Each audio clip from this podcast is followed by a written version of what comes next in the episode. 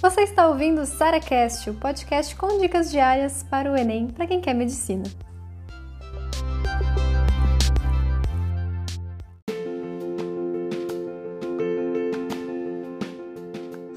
Muitas vezes, quando a gente está começando a estudar para vestibular, a gente fica preocupado, meu Deus, por onde eu começo? Eu tenho que começar direito dessa vez.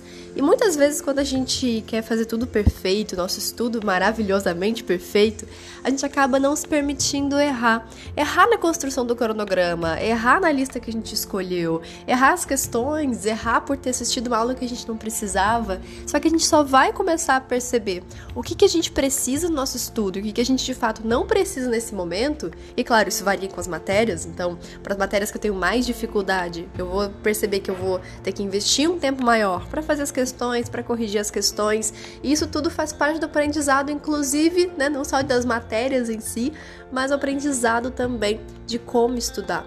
Então, assim, se alguém tá com medo de começar, medo de começar errado, digo para vocês, mais importante, comece. Porque é ali na prática, no campo de batalha, que a gente descobre o que a gente precisa fazer, como a gente precisa fazer. Isso é o mais importante de tudo.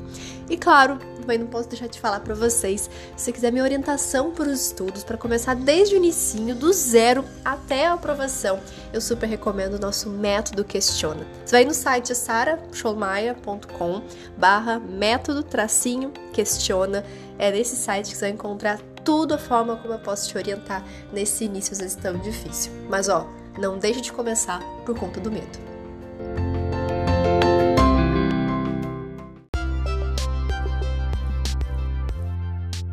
Você ouviu mais um SaraCast, o podcast com dicas diárias para o Enem.